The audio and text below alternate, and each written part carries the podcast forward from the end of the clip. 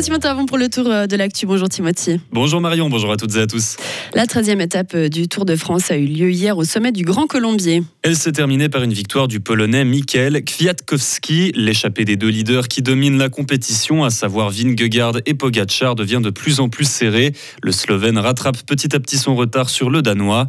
Les retours d'après-compétition de Martín Fernández, directeur sportif de l'équipe de Pogacar. Day by day. C'est jour après jour, un pas après l'autre.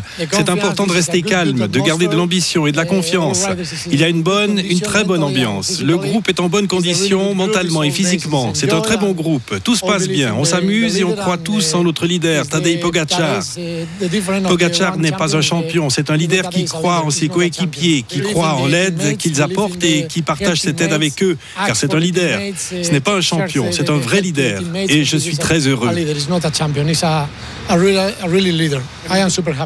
Des propos recueillis par Patrick Delétraz de la R T S. La quatorzième étape partira d'Annemasse aujourd'hui. Elle est la première des quatre qui vont traverser les Alpes.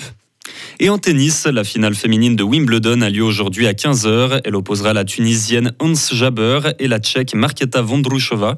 La Tunisienne est actuellement sixième joueuse mondiale. La Tchèque, de son côté, disputera la deuxième finale de sa carrière en Grand Chelem. Elle est récemment devenue la première finaliste de Wimbledon non tête de série depuis le début de l'ère Open en dix-neuf cent soixante-huit. Retour à Fribourg, un incendie s'est déclaré dans une écurie à Forel dans la nuit de jeudi à vendredi. soixante-quinze pompiers ont dû intervenir pour en venir à bout. La cinquantaine d'animaux présents dans l'écurie a pu être évacuée, à part une vache blessée qui a dû être euthanasiée. Le bâtiment a lui été totalement détruit par le feu, d'après la police cantonale fribourgeoise. Il est encore impossible de savoir ce qui a causé l'incendie. Une enquête a été ouverte. La cérémonie de remise des C F C, les certificats fédéraux de capacité, a eu lieu hier à Forum Fribourg. Ils étaient près de deux mille trois cents à recevoir leur précieux sésame pour leur vie professionnelle. La filiale des employés de commerce reste celle qui dénombre le plus de diplômés. Sur l'ensemble des titres fédéraux en Suisse, le taux de réussite est de quatre-vingt-dix pour cent. Le quartier de Pérolles va accueillir plus de soixante-dix nouveaux logements. Deux projets d'immeubles pourraient voir le jour d'ici trois à quatre ans.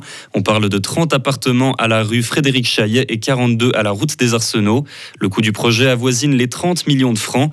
Suite à plusieurs oppositions, une mise à l'enquête avait déjà été faite pour des immeubles similaires en deux mille vingt et un qui avaient finalement été retirés. Le Montreux Jazz Festival se termine aujourd'hui avec succès. Le taux de présence dans les salles a approché les quatre-vingt-dix pour cent en moyenne sur les trente-deux soirées. Mathieu Jaton, directeur de la manifestation, parle d'un sentiment d'euphorie collective qui a touché tous les intervenants du festival, des spectateurs aux artistes. Et parmi eux, on peut citer les pop stars Ava Max et Sam Smith ou encore le bluesman Bob Dylan. Des vagues de chaleur frappent de nombreuses régions. Au niveau mondial, le mois de juin a d'ailleurs été le plus chaud jamais mesuré et ce n'est pas terminé. L'Europe, la Chine ou encore les États-Unis s'attendent à des températures records ces prochains jours. Tour d'horizon avec Léo Martinetti. Commençons par l'Italie où des températures dépassant les trente-huit degrés sont attendues dès ce week-end dans plusieurs régions. Également en proie à de fortes températures, la Chine a de son côté battu un record de génération quotidienne d'électricité en raison de la demande liée aux vagues de chaleur. Aux États-Unis, l'été a déjà été marqué par une série de catastrophes météo. Cette semaine, de grosses inondations ont par exemple touché l'État du Vermont. Le réchauffement climatique augmente la vapeur d'eau dans l'atmosphère. Il contribue ainsi à rendre les pluies plus fréquente et plus importante.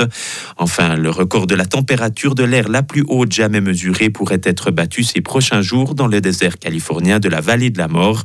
C'est là-bas que le mercure était monté à plus de cinquante-six degrés en dix-neuf cent treize. Toujours au niveau mondial, la première semaine complète du mois de juillet a été la plus chaude jamais enregistrée. Aux États-Unis, Hollywood est complètement paralysé. Les acteurs se sont joints vendredi au mouvement des scénaristes en protestant devant les studios pour de meilleures conditions de travail. De nombreuses grosses productions de films vont ainsi prendre beaucoup de retard. C'est la première fois qu'acteurs et scénaristes font grève ensemble à Hollywood depuis plus de soixante ans. D'après l'ONU, la Syrie impose des conditions inacceptables pour permettre l'aide humanitaire aux rebelles. Le gouvernement a autorisé jeudi le passage aux sauveteurs au poste de frontière du nord-ouest du pays, mais le régime de Bachar al-Assad estime que c'est une violation de sa souveraineté et leur interdit de communiquer avec les rebelles désignés comme terroristes. Cette aide humanitaire est pourtant vitale pour des millions de personnes. Merci beaucoup Timothée, on vous retrouve à sept heures trente. Retrouvez toute l'info sur frappe et frappe point c h.